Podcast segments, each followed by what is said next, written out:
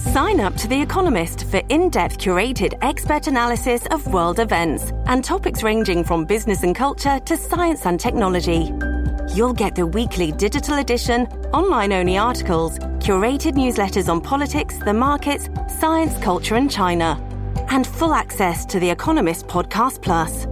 The Economist is independent journalism for independent thinking. Go to economist.com and get your first month free. Hello, everybody. This is Marshall Poe. I'm the editor of the New Books Network. NBN listeners like to read books and buy them. So we thought we'd tell you that right now, our friends at Princeton University Press are having a remarkable site wide sale. You can get 50% off books, including ebooks and audiobooks, with the code 50, F I F T Y, at checkout until May 31. You can save some real money on Princeton University Press books. I encourage you to go there and check it out.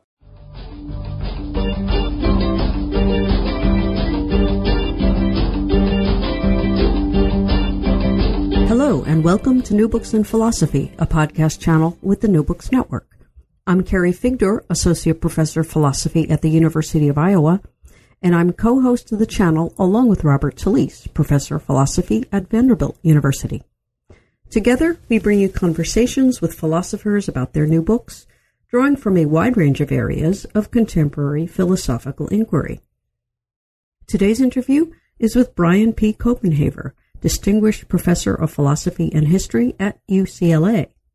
His new book, Magic in Western Culture, is just out from Cambridge University Press. Belief in magic was pervasive in Greco Roman times, persisted through the Renaissance, and then fell off the map of intellectual respectability in the Enlightenment. What happened? Why did it become embarrassing for Isaac Newton to have sought the Philosopher's Stone and for Robert Boyle to have urged the British Parliament to repeal a ban on transmuting base metals into silver and gold. In his new book, Copenhaver shows that for millennia, magic was taken seriously by the learned classes, sustained by a philosophical foundation drawn from Plato, Aristotle, and the Stoics. In this fascinating account of the historical conceptual framework of magic, Copenhaver explains the difference between good and bad magic, why Catholic Church fathers endorsed some magical beliefs but drew the line at amulets and talismans, and how the rise of mechanistic philosophy transformed magic from being reputable to being a joke. Let's listen to the interview. Hello, Brian Copenhaver. Are you there? I'm here, Carrie. How are you? Hi. Uh, welcome to New Books in Philosophy. Great. Thank you.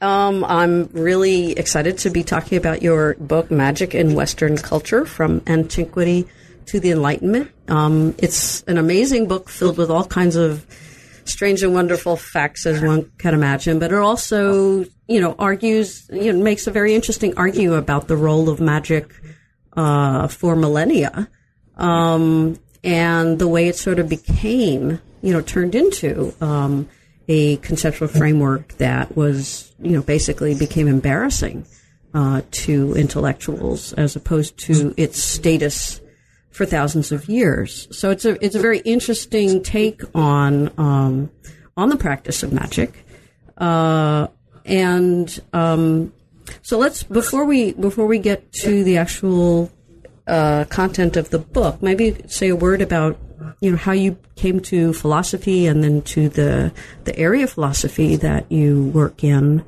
um, and and to the writing of this book in particular. Sure, I, a lot of my education what came to me from the, the Jesuits, um, and in those days that meant that it that the core of that education was scholastic philosophy, um, Aristotelianism of a certain kind, and no matter what uh, my major would have been, whether it was history or physics or business or whatever else, everybody who was in this little Jesuit college did that. So um, um, from a very early age, um, this was how I was taught. And as a consequence of that, I came into my higher education curious about certain things to which it was possible to find the answers um, uh, in that world. So when I started, I thought of myself mainly as doing history of science and medicine. Um, and uh, uh, decided to work on a character, a fairly obscure character, French physician who lived in the 16th century, whose name was Symphorien Champier. And um, uh, in order to figure out what his um, uh, um, contributions were as a, as a physician, I also had to um, pick up on his philosophical background. And um, that meant, um, again, back in the world of scholastic Aristotelianism. Um, turned out, um, um, it's something I didn't really know when I started, that Champier wrote a great deal about magic, witchcraft, astrology, demonology, things like that. And so, since I was writing my thesis about this, I had to figure all that out, or try to. And that caused me to raise eventually what I came to call the Newton question, which goes basically like this. Um, by the time Newton died in 1727, um, magic had become completely disreputable for people like Newton. That is to say, um, for upstanding, celebrated intellectuals, people like him and Boyle and John Locke and Thomas Hobbes and people like that, right? Right. Um, that was that had happened by 1727, um, and in Newton's case, uh, we know we, we can see it happening um, quite concretely because we know now that Newton spent about half his waking life as an adult working on alchemy. But when he died in 1727, that information was suppressed. Um, and it wasn't really uncovered until after World War II.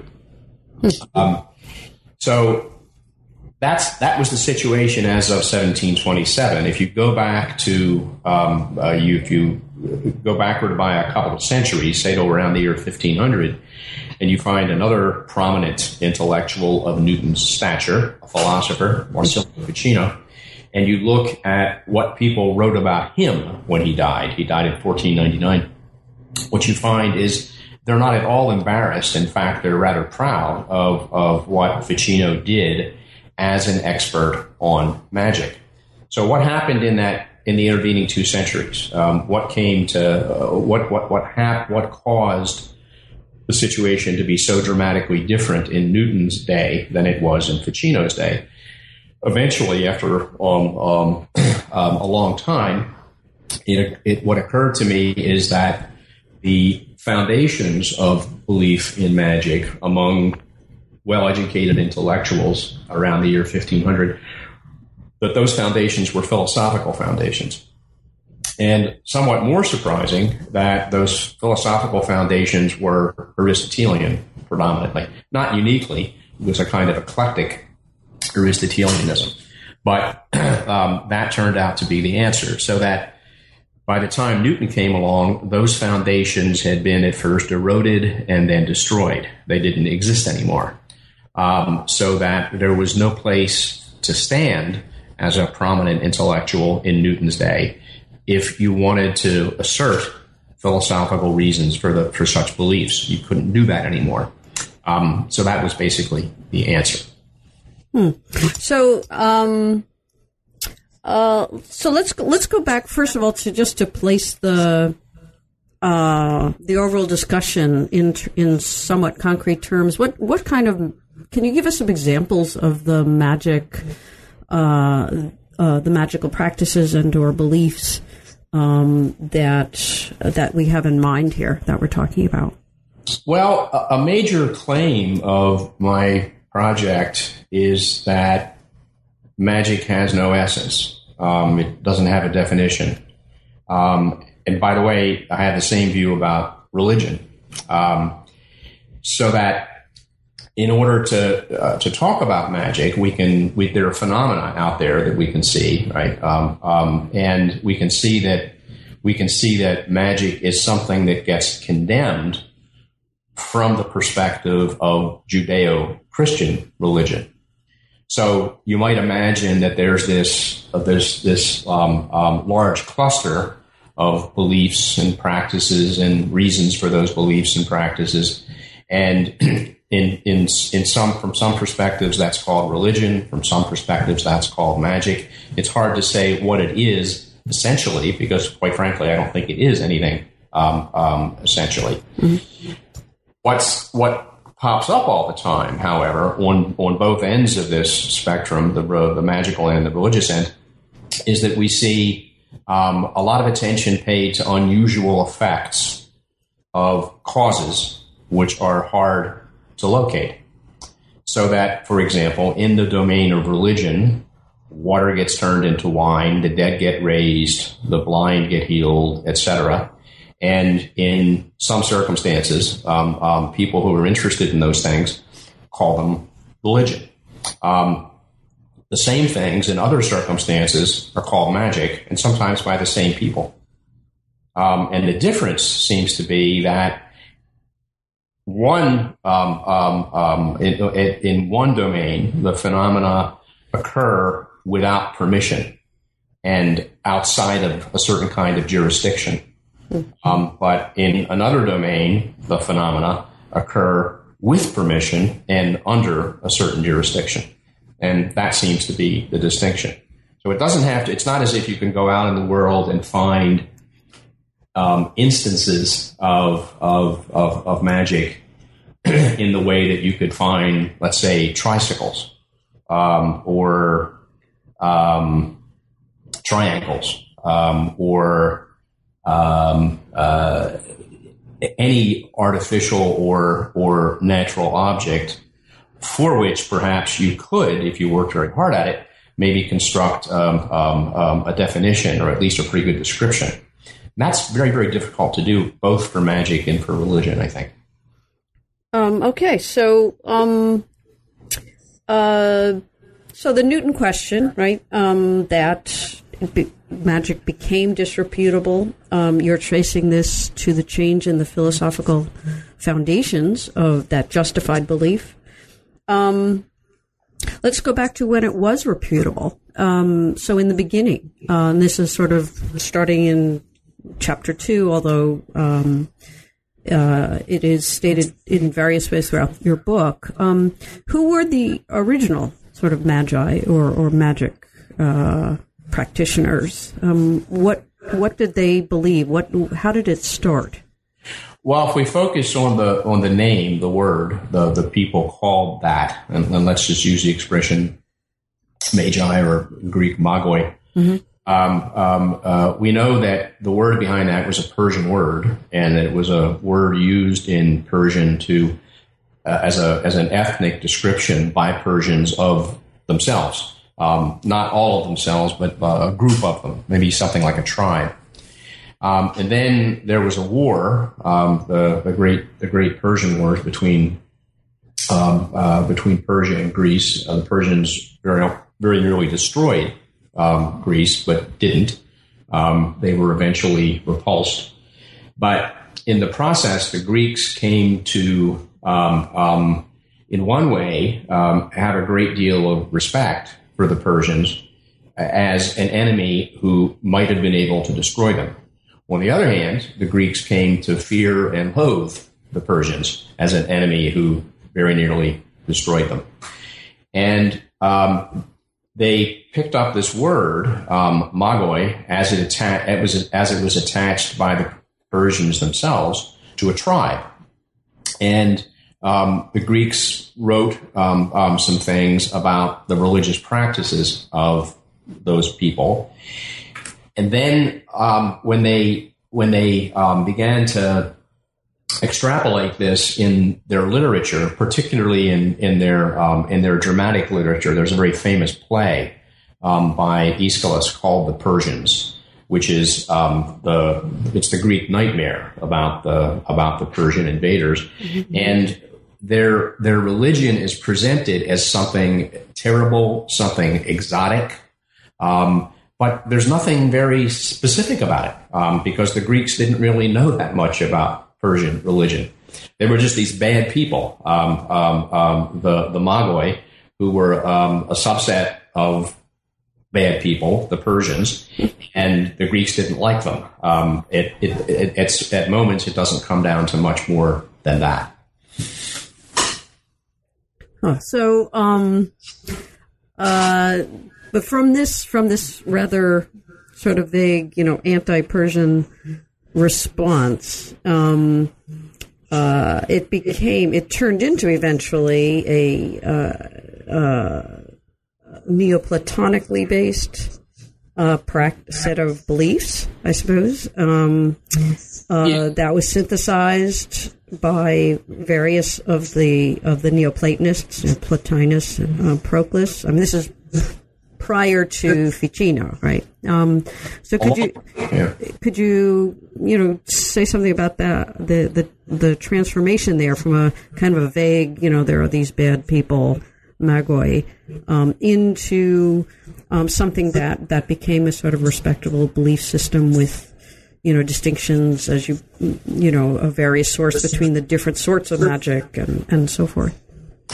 Yeah, the the the the, the, the Greeks actually knew very little about the Persians, or, or and in, in any dimension, whether you want to think of it as culture or or religion.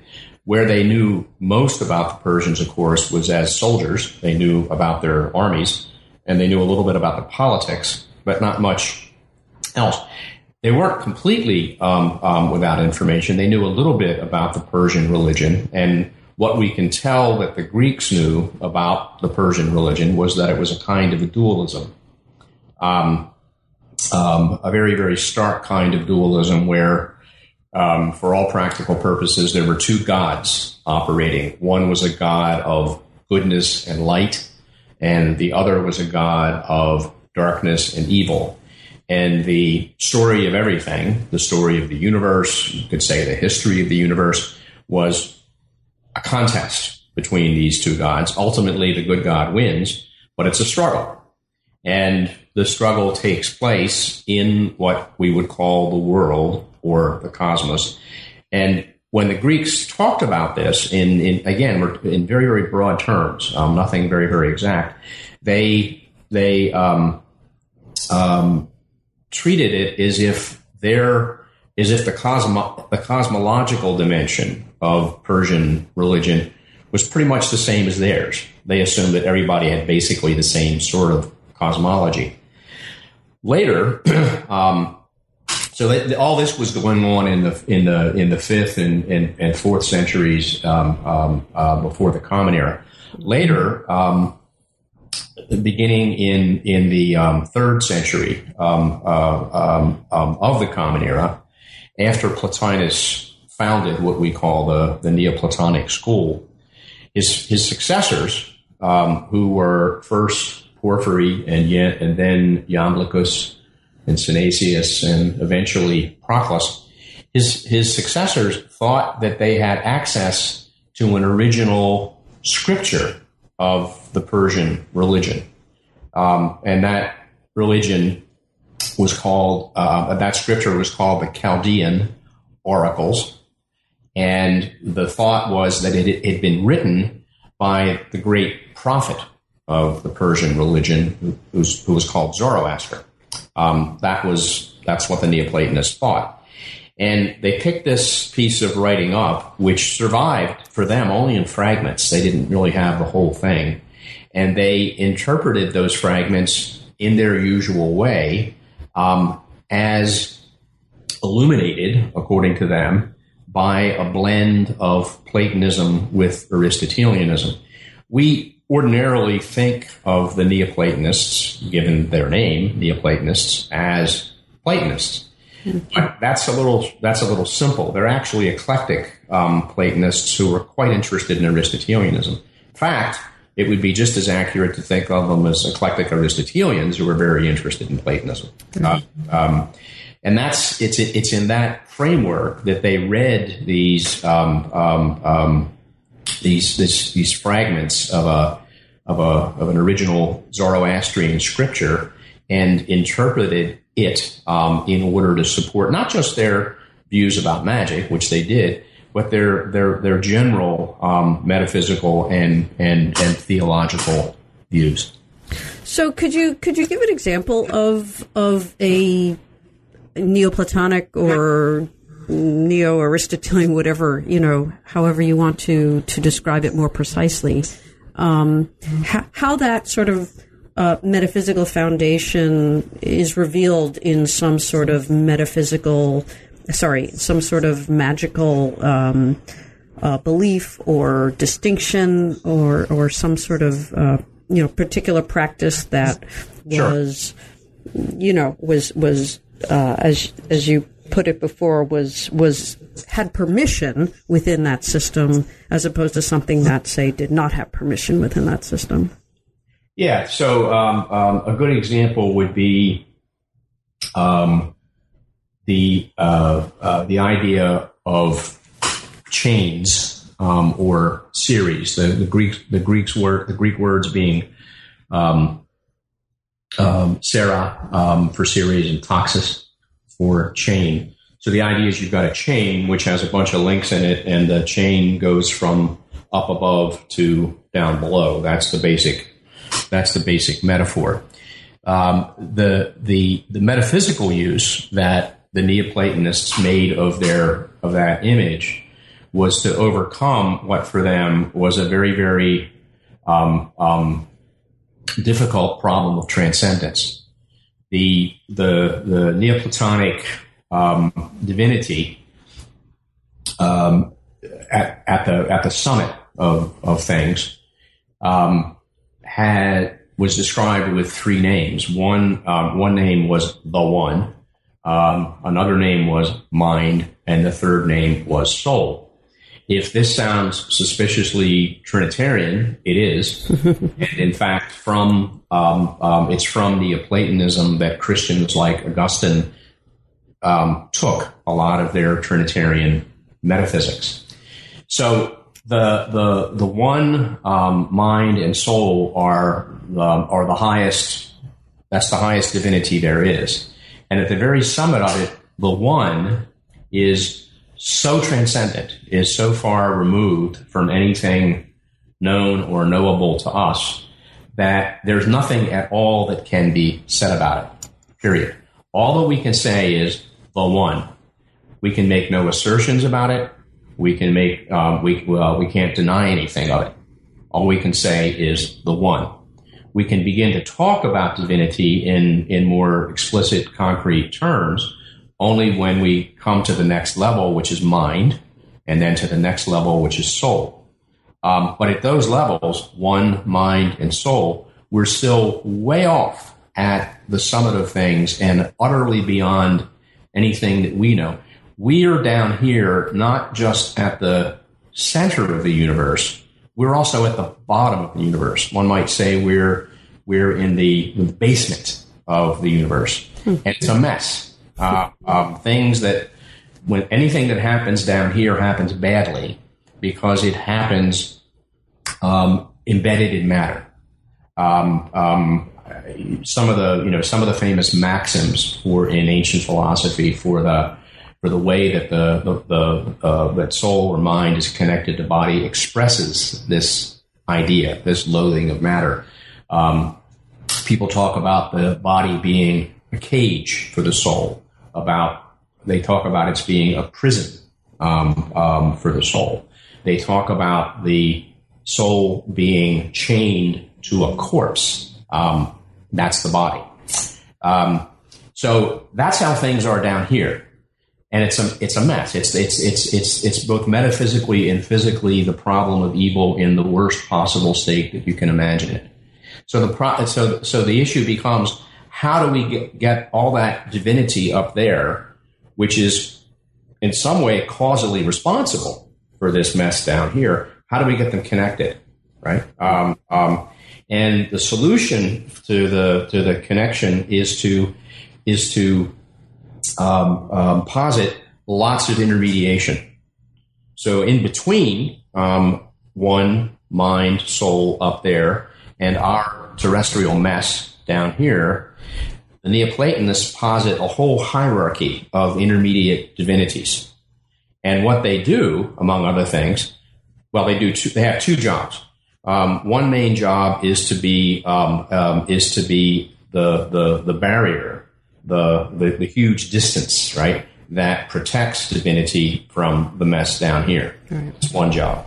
The other job is to make the connection between those two things, to see to it that the divine causality flows down and can be um, analyzed as um, uh, as producing the systems of cause and effect, which we see happening every day in front of us um, um, um in our lives down here. So in between, what you've got is you've got a hierarchy, and that hierarchy, as it gets closer and closer to the bottom or the center, is increasingly material and decreasingly divine. And as it goes up, it's increasingly divine and decreasingly material. Everything in between, from, the, from a metaphysical point of view, is thought of as chains or series. And their, um, their role in magic basically works like this. Um, suppose um, you've got some uh, you, you've got some disease um, which can be um, helped by the power of certain stars, right? And we'll say the stars in this case um, happen to be the constellation Scorpio.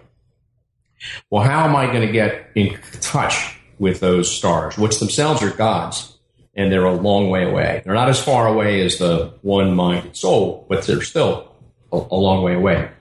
How do I bridge that gap?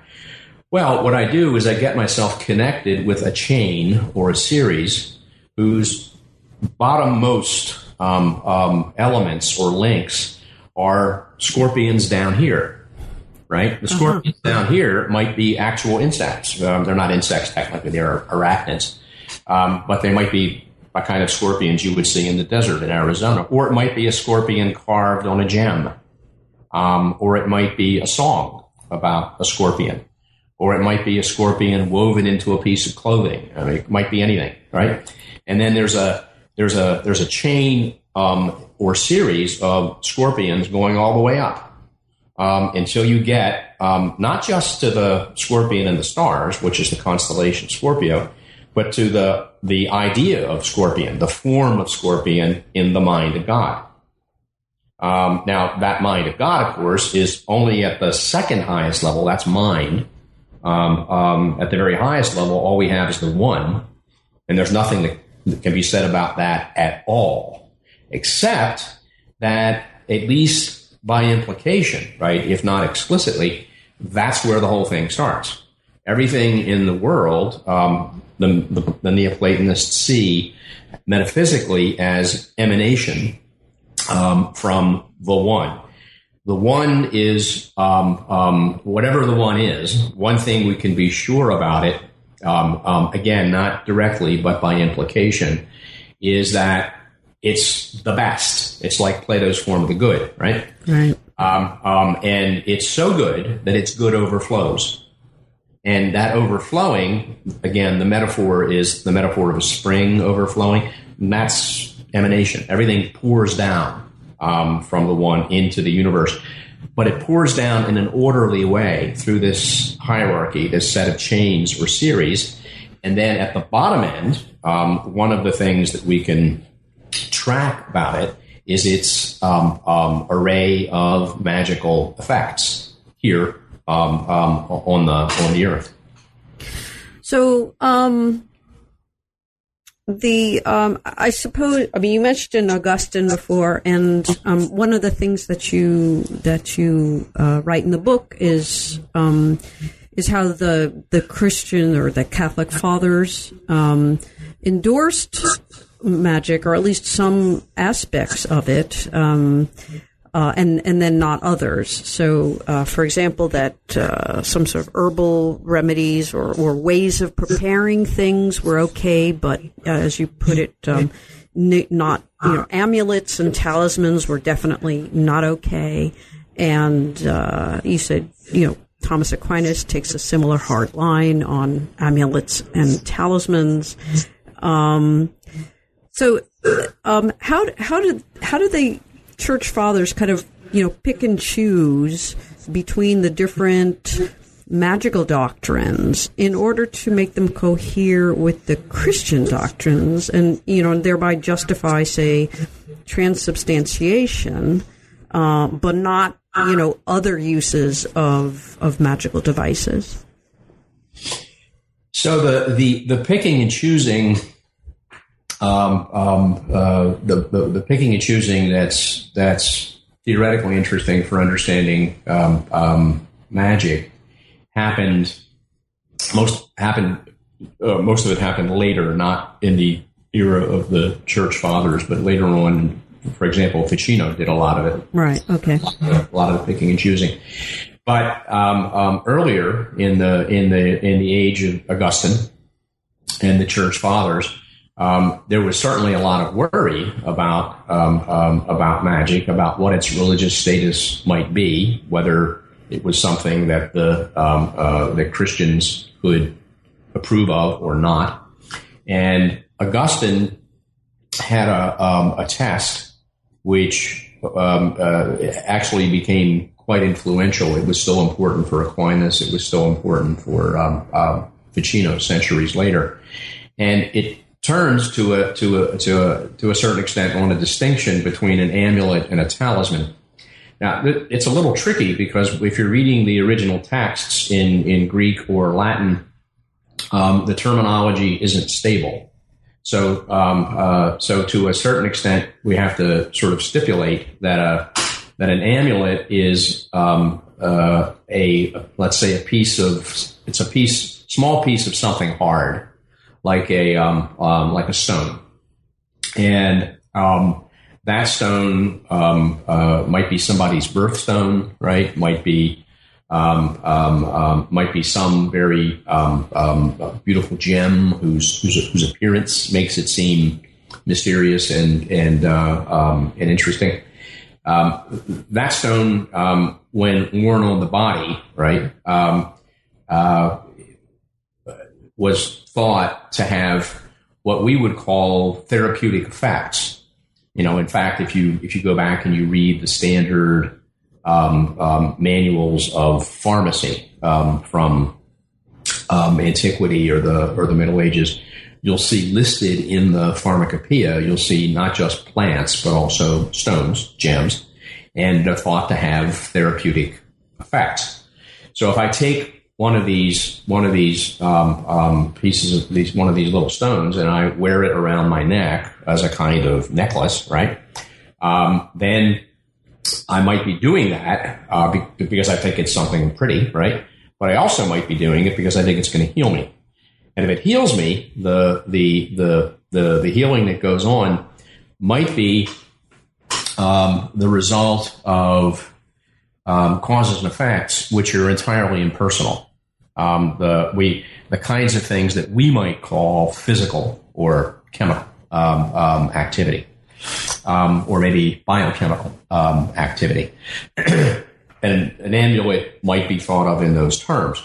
A talisman um, on the other hand, would be an amulet that has signs on it. Um, um, and some of those signs, very, very obviously, could only be meant as a vehicle, uh, as vehicles for communication between one mind and another.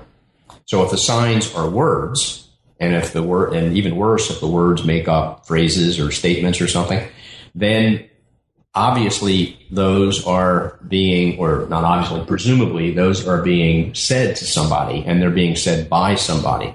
So there's a communication between persons. One person is the person who makes the talisman, another person is the person who wears the talisman. But uh, the, uh, the, the uh, another crucial person is the angel or demon to whom the message is addressed. Um, that's what makes talismans dangerous that unlike amulets, because they have signs on them, those signs can be communications with other minds which have to belong to persons. The reason that's a problem is because that kind of communication, communication with, let's say, angels or saints or um, um, uh, even God, right? That that kind of communication is completely within the jurisdiction of the church. Uh-huh. Only the church can authenticate and legitimate that kind of communication. If it's done outside the, the church's jurisdiction, then it's wrong. Uh, it's forbidden. That's why talismans are a problem. The really interesting cases um, um, are the intermediate cases. So if you take an intermediate case of a talisman that has a sign on it, suppose the sign um, is a nonverbal sign. So suppose the sign is a picture of a scorpion. Right. What's that communicating with? Well, one way to read it is to see it as a, a kind of switch, which, if it's in the right position at the right time, um, um, under the right conditions, what it does is it opens up one of these channels, right? Like the scorpions that go from down here to up there, mm-hmm. opens up that taxis or that seira in the way that we might throw on a, an electric switch. And that doesn't seem very personal at all. Um, um, so that's one end of the spectrum of, of, of ambiguity. The other end of the spectrum of ambiguity is the amulet itself. If I hang um, um an amulet around my neck, now again, I'm talking about just a stone. It doesn't have any marks on it at all, no signs, not even not, not even nonverbal signs. According to Augustine, if I do that, and what happens is that indeed it works, um, um, the, the, the therapeutic effect happens, and this therapeutic effect is otherwise hard to account for. It's not one that would ordinarily happen if I go out and eat some um, um prunes or some rhubarb or some other um, well-known plant that everybody uses all the time.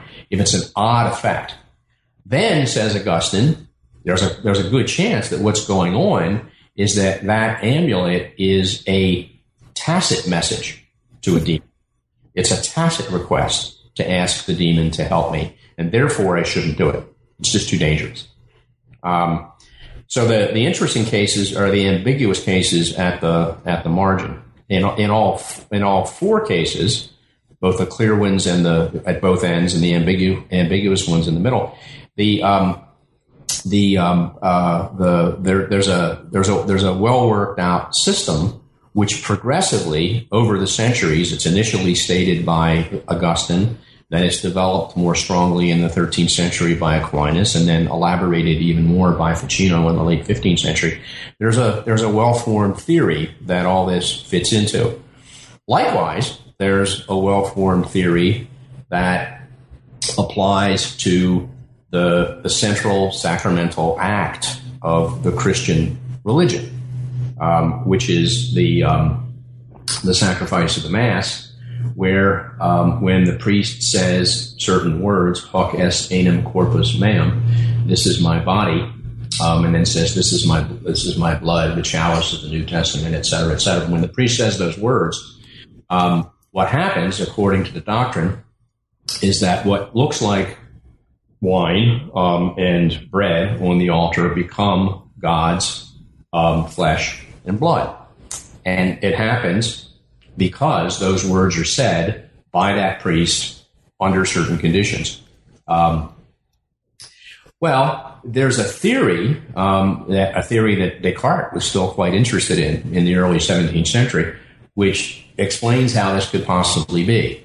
Um, it's it's a long, complicated thing, but just to, um, um, to to give it a name and say a little bit about it, it's a theory grounded in in um, um, hylomorph, hylomorphic metaphysics, which first of all makes a distinction between substances and, and the qualities that inhere in them, and then second makes a distinction between distinctions among certain kinds of qualities, ordinary qualities the ones we encounter every day are qualities like hot, cold, wet, and dry, and they be, they belong to matter as it's ordinary under, ordinarily understood material objects which are made of hot, which are made of earth, air, fire, and water. So those four qualities in um, pairs attach to um, um, the four elements. The four elements constitute everything, and that gives us the ordinary qualities that we encounter every day. Those qualities, because we encounter them by way of sensation and perception, are called manifest qualities. But there are other qualities which are also quite powerful that aren't manifest um, um, um because we don't sense them, we don't perceive them. We know they're there Well, how do we know they're there? Well, we see their effects. And how do we know their effects are, are the effects of qualities of a certain kind called hidden qualities or occult? That's all that the word occult really means in this context. It just means hidden, mm-hmm. not um, how do we know they're there? Well, because the theory tells us so. And what's the theory? The theory is um, the theory is metaphysical hylomorphism, right? Um, um, pretty, you know, pretty grounded in in a certain view of Aristotle's metaphysics, which was developed mainly in the um, in the 13th century. That theory, um, um, which explains how it can possibly be that the bread and wine on the altar, which were on the altar, are no longer bread and wine. They're actually God's body and blood, not symbolically, but really. How can that possibly be? They look like bread and wine, but they're not bread and wine. Well, the theory that explains that depends on the ability to make a distinction, a metaphysical distinction, between substance and its qualities, such that under some conditions the qualities are detachable from the substance. That same theory, um, um, uh, the hylomorphic uh, metaphysics of qualities, that same theory underwrote um, um the um, um, uh, the accounts of various kinds of magical uh, effects. The most striking mag- the, stri- the, most striking magical effects, um, um, and there are lots and lots and lots of cases of them um, uh, um, commented on by philosophers over the centuries. The most striking effects are what we are, are um, uh, effects of action at a distance. So that what's action at a distance? Well, the, a very ordinary case of action at a distance that um, um, that we see uh, in our in our lives, we're in very ordinary ways, and we have a, a pretty good account of it in our physics. Is what happens when you bring a magnet near some iron filings. If you bring the magnet close enough, the close enough, the iron filings are going to do a strange thing. They're going to sort of leap up and attach themselves to the magnet. So in Ficino's day, um, people like him had seen this phenomenon quite frequently. They had utterly no way, in physical terms, um, in our physical terms, to account for it. They had no concept of we would call magnetism, no concept of electricity. But they were able to uh, they they were able to account for it by attributing to the magnet a certain kind of quality what kind of quality? Well, you can't perceive or sense magnetism.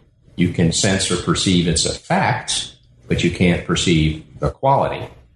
That quality, hence, is called um, a hidden quality or an occult quality.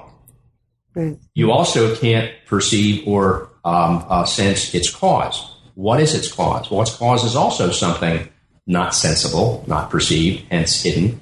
It's the what came to be called the whole substance of the object. So you can see the you can you know you pick up the magnet, you can feel its weight, you can you can touch it, you can it might be a smooth magnet or a or a or a or a not smooth magnet. You can do all those things that that involve sensation, but you're never actually coming into sensory contact or perceptual contact contact with the substance.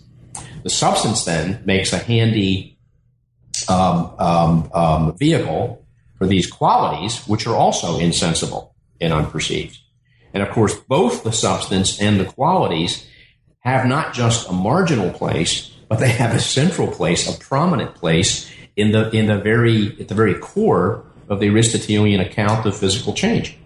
It's you know it's how the it's how the physics works. Hmm. So the the theory the theorizing about about magic about magical qualities wasn't something at the um, um, at the margin of, of, of philosophical understanding. It was right at the core, um, and it was not only at the core physically and metaphysically. It was also at the core in religious and moral terms because the same theory was used to explain things like how does the priest turn, um, um, or how does the priest how does how does it come about that mm-hmm. the the wine and and uh, bread on the altar become God's flesh and blood. Right, right.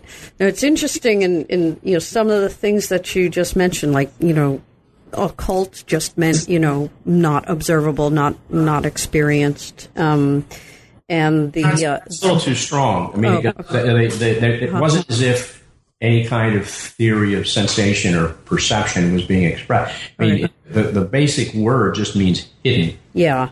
So that so that and there are a lot of ways you could be hidden. I mean, you could I can you know if I if I take um, five dollars from you and put it under a seat cushion, it doesn't make it imperceptible. Oh, I see what you're saying. Um, but I, I guess because you also mentioned the uh, the words that the priest, you know, uh, right. intones, you know, the hoc est corpus meum, right. and how I think in, in the book you mentioned how that became sort of corrupted into hocus pocus, right? People aren't really too sure about that. There's, oh, okay. Here, here's what's certainly true: that by the late 17th century, there was a, a, there was an Archbishop of Canterbury in the in the English Church, the head of the English Church, um, who, um, in a particularly vitriolic um, um, tirade against Catholics was willing to say that that's where it came from. Okay. Um, by that time, that was in the late 16, that was like 1680, 1690. I mean, and we, we see the t- term being used about 100 years before that. Nobody's really sure when it first emerged mm-hmm. whether that's what, whether it was a pun on hoc est enim corpus meum. Certainly sounds like it, but yeah. nobody's really sure. Right, but it certainly makes a, a, a good story, and um, story.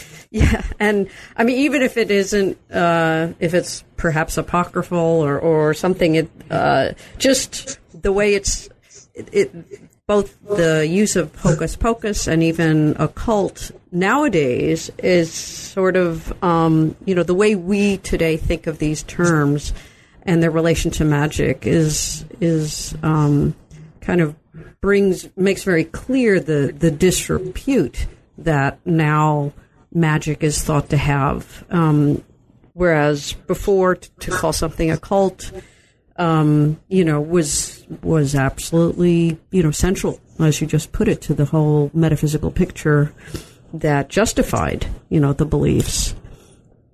Um, you mentioned Ficino, I mean, and uh, Marsilio Ficino, and he plays a, an enormous role in, in the book and and in the um, uh, the elaboration of the of the philosophical foundations of of magic. Um, can you say something about his role and, and his rather eclectic way of, of justifying magic?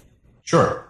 Um, so what Ficino did was to create a grand synthesis of magical theory, um, and to do it so effectively that for the next um, couple of hundred years. He he published the book in which he did this in in 50, uh, 1489, and that book um, was still being printed in the late 17th century, in the when when Boyle and Locke were young, um, the late 17th century. Um, so it was enormously influential, and it was the it was far and away the most serious effort ever made to state um, um, in full and explicit terms a philosophical theory of magic.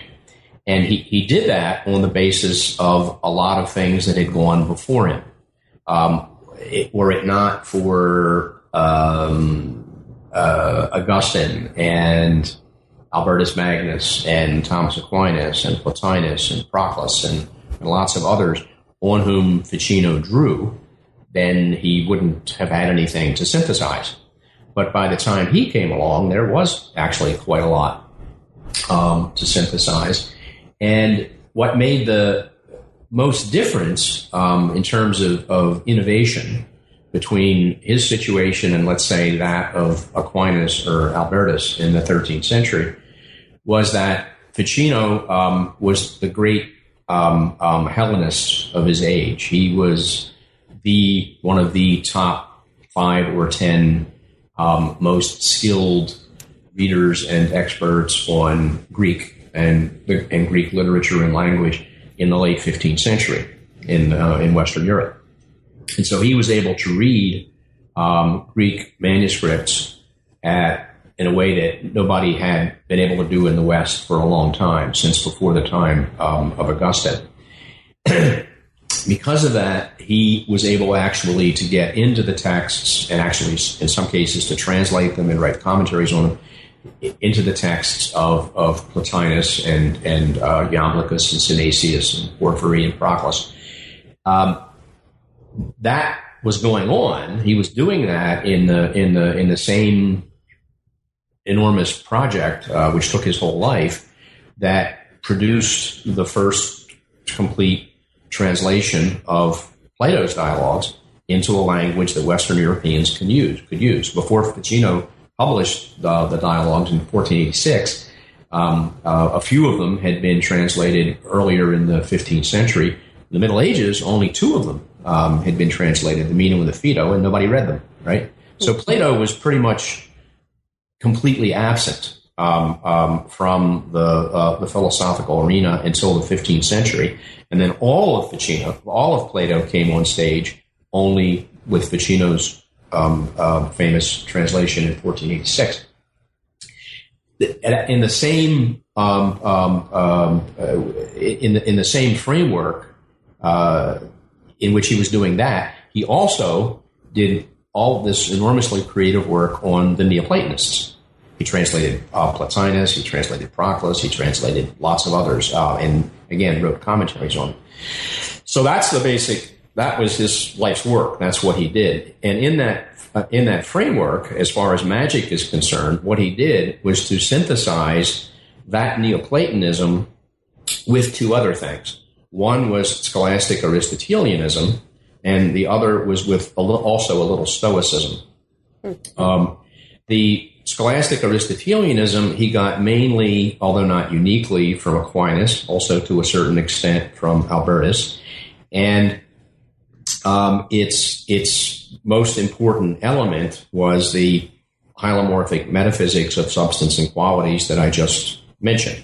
Um, um, that's what enabled him to come up with his account of occult qualities, particularly as they were effective in medicine because that was his that that's what that was his professional role. He was a physician. He was also a priest, but he was a very very famous physician. So from the scholastic Aristotelians, he takes the hylomorphic metaphysics of, of, of substance and qualities. Then from the Neoplatonists, he takes takes a lot of things, but mainly what he takes is this concept of chains or series binding the whole cosmos together metaphysically and accounting and, and thereby accounting for the strange physical effects that we see all around us on on um, in our daily lives. Effects like magnetism which we can't explain. Um, um, how to explain them? Well one way is occult qualities another way is the, the metaphysics of series and chains from the neoplatonists and then finally as a physician he had um, um, he had access to uh, another key doctrine which came uh, whose, whose roots are basically Stoic, and it's the it's the idea of what's called pneuma in Greek or spiritus in Latin, sometimes spirit in English. Although spirit's a funny word for it because the the the the, the substance in question is never completely non-material. Um, um, it's always slightly material or slightly body, uh, slightly embodied. So it's either a um, um, um, um a very very uh, a, a, a, mostly dematerialized bodily substance, or it's a very lightly embodied spiritual substance. So it's meant to be right there at the margin, huh. and its its marginal character is what makes it a communicator. It's what makes it able to bridge the what we would call the mind body gap. Hmm. Um, the theory of the soul, the psychology um, involved in it, is that the the soul is um, is the soul has levels. Uh, so we're familiar with the concept of, of faculty psychology. This is kind of a faculty psychology, but with a with its own little geography, where there's a higher soul and a lower soul. And as you come down lower in the soul, just as when you come down lower in the universe, things get more and more materialized. They get more and more embodied.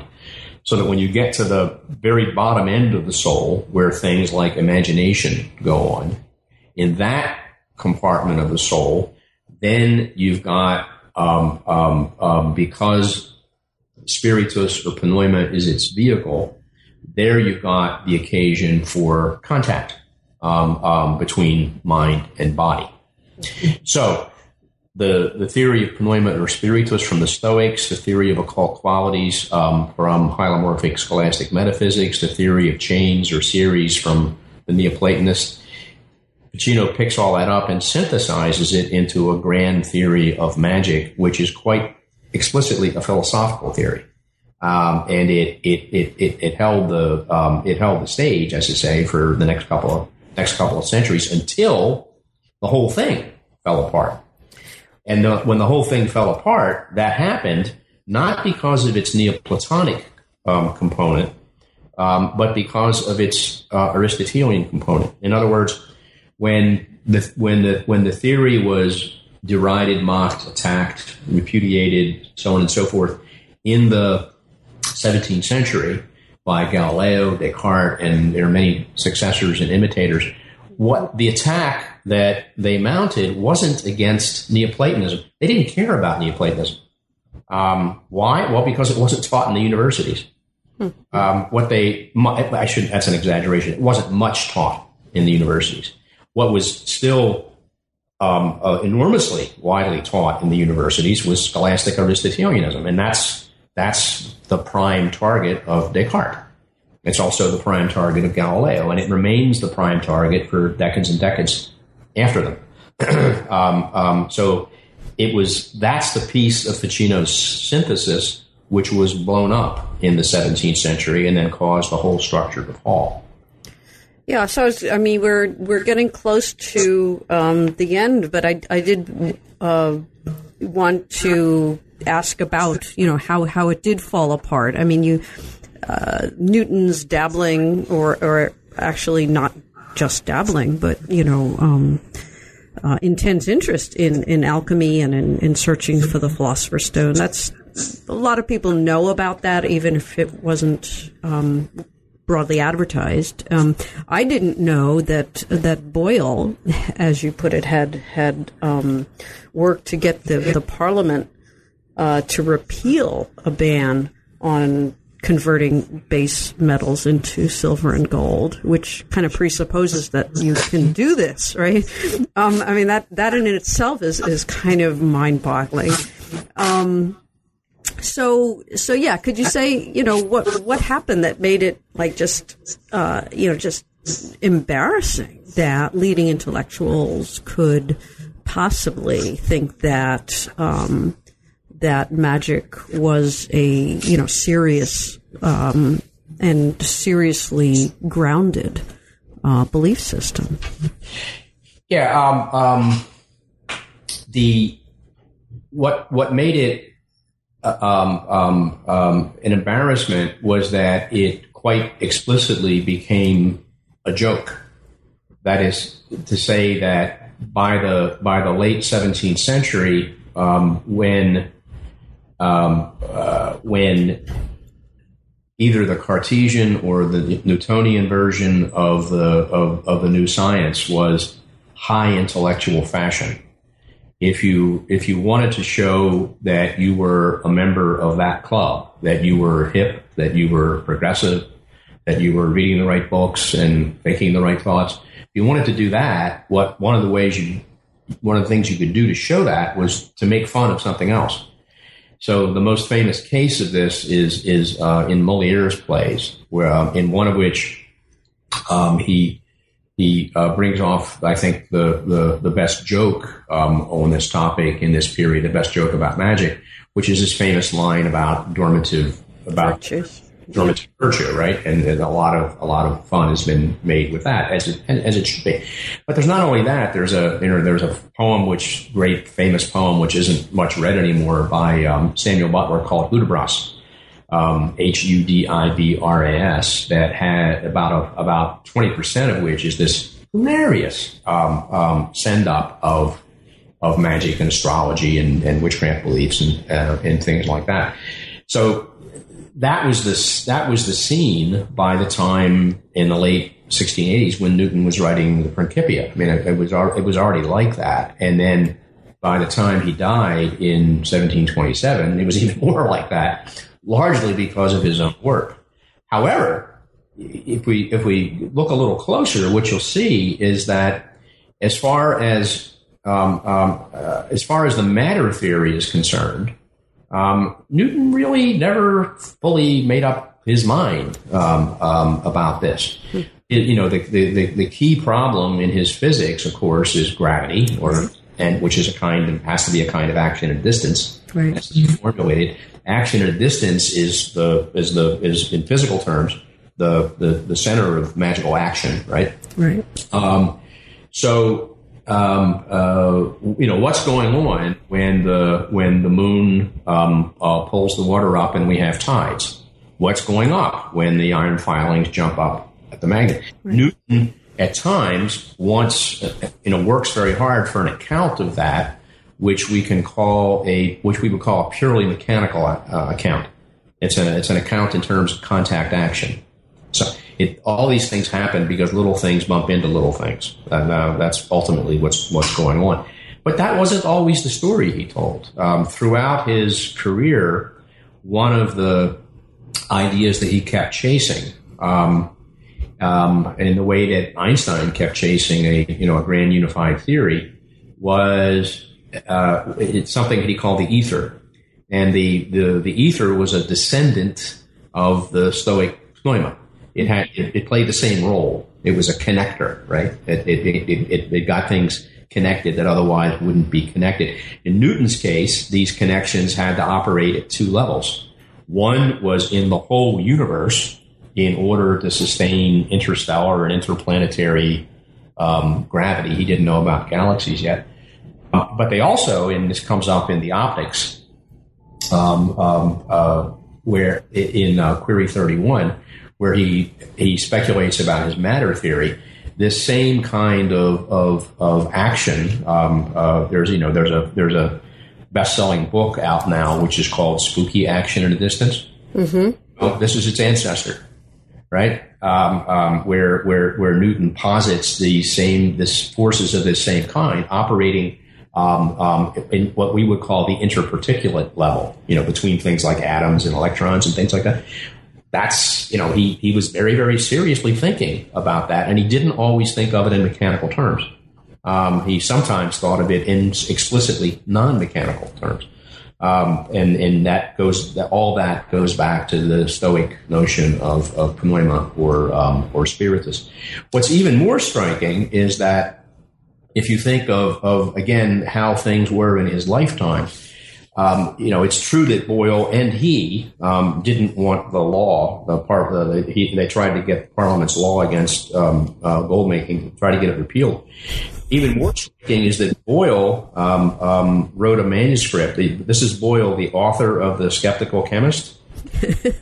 right? That that Robert Boyle wrote something called a dialogue on the converse with angels, and that in that dialogue, what he does is to speculate about the Philosopher's Stone, not just as a as a um, an agent that'll help you turn base metals into gold. He also speculates about the Philosopher's Stone as a device that you can use to talk to angels.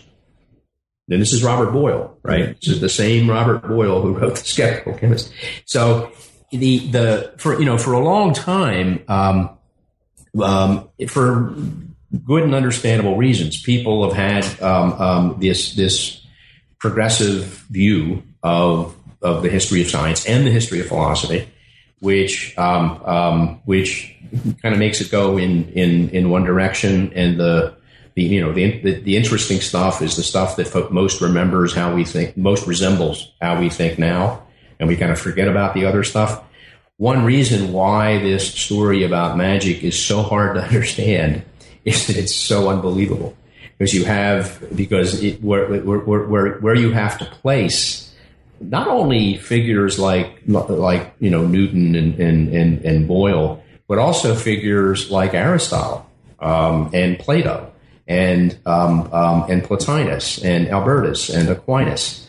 when when when when we put somebody like Ficino um, in in that box, nobody really cares.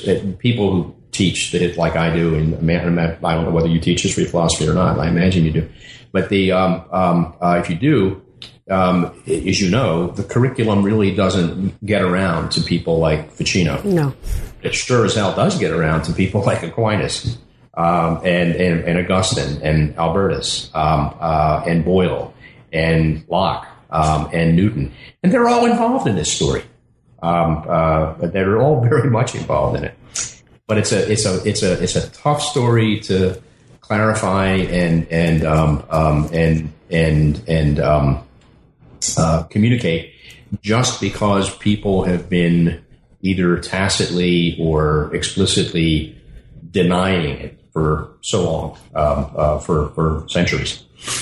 So it's a, it, it is a fascinating story, and you you do in your introduction. I think you you write a wonderful sentence that um, ideal humans ideal humans would go from reflex to reason, but real people shuttle between magic and logic. And I think um, I think a lot of the characters that you talk about in the book, um, not just Newton and Boyle, they're just uh, you know famous people that we know that we can't quite wrap our heads around what else they did besides physics and chemistry.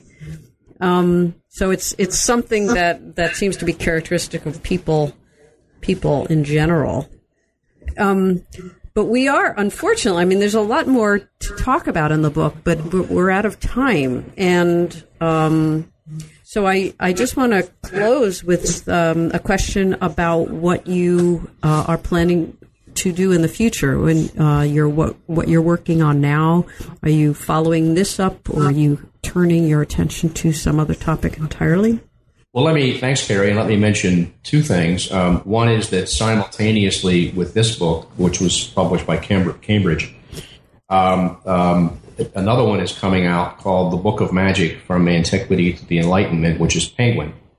Um, and it, it's it, what it does is collect the texts which supply the evidence for the other book um, and uh, to, to lay them out in translations um, from Latin and Greek and French and, and other languages, translations by me um, for the whole period. There are in the book, there are, um, there are, I think, about 110 of these texts. They're all relatively short uh, on purpose, hmm. but it, it will give people a, a concrete textual basis for what I'm talking about in the book. But that's already out. It's on the you can it's on the Amazon website and it's called The Book of Magic from Antiquity to the Enlightenment and it's published by Penguin Classics, and it'll it'll be in paperback soon.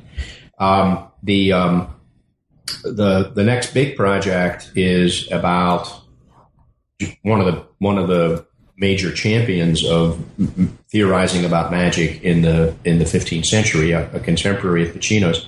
His name is Giovanni Pico della Mirandola. Most people have heard of him, but relatively few people know actually what he did. The the standard mistake about Pico is to see him as what's usually called a Renaissance humanist, and to see him in particular as the author of a speech called The Oration on the Dignity of Man, as see, to see him as a champion of human dignity and freedom. Mm-hmm. Well, as it turns out, this, he didn't call his speech that, and it's not about human dignity and freedom. Uh, that title was given to it by a later editor who misunderstood it and the, the, the speech is really about ascetic mysticism of a certain kind, involving a lot of dependence on a, a, a Jewish mysticism or, or Kabbalah. So basically, it it, it, it rewrites um, um, the, the, the story of Pico and um, recasts his role in the in the story of Western culture. Uh, he, he's a person who thought of himself not at all as what we would now call a humanist, but who called himself quite explicitly um, a philosopher. In fact, the word dignity comes up only twice in his famous speech on the, that's given that title, and the dignity that's being talked about isn't human dignity at all. The word that he uses 70, I'm sorry, 70 times in that speech to describe himself um, is philosopher. And he presents himself as a certain. In fact, you could see the speech at sort of as Pico's job description, um, in which he's proclaiming his his role and his place as a um, as a certain kind of philosopher, actually a scholastic, a late scholastic philosopher. Hmm. So that's my next project. Great. So, well, we we are out of time, but I just want to uh, thank you again for for a fascinating discussion about a, a, a really complicated and fascinating topic. I'm very grateful for your thinking of me, Carrie. Thanks very much. I appreciate it. Okay. Bye bye. You've been listening to my interview with Brian P. Copenhaver. We've been talking about his new book, Magic in Western Culture From Antiquity to the Enlightenment, which is just out from Cambridge University Press. I'm Carrie Figdor. This is New Books in Philosophy. I hope you enjoyed the podcast, and thank you for listening.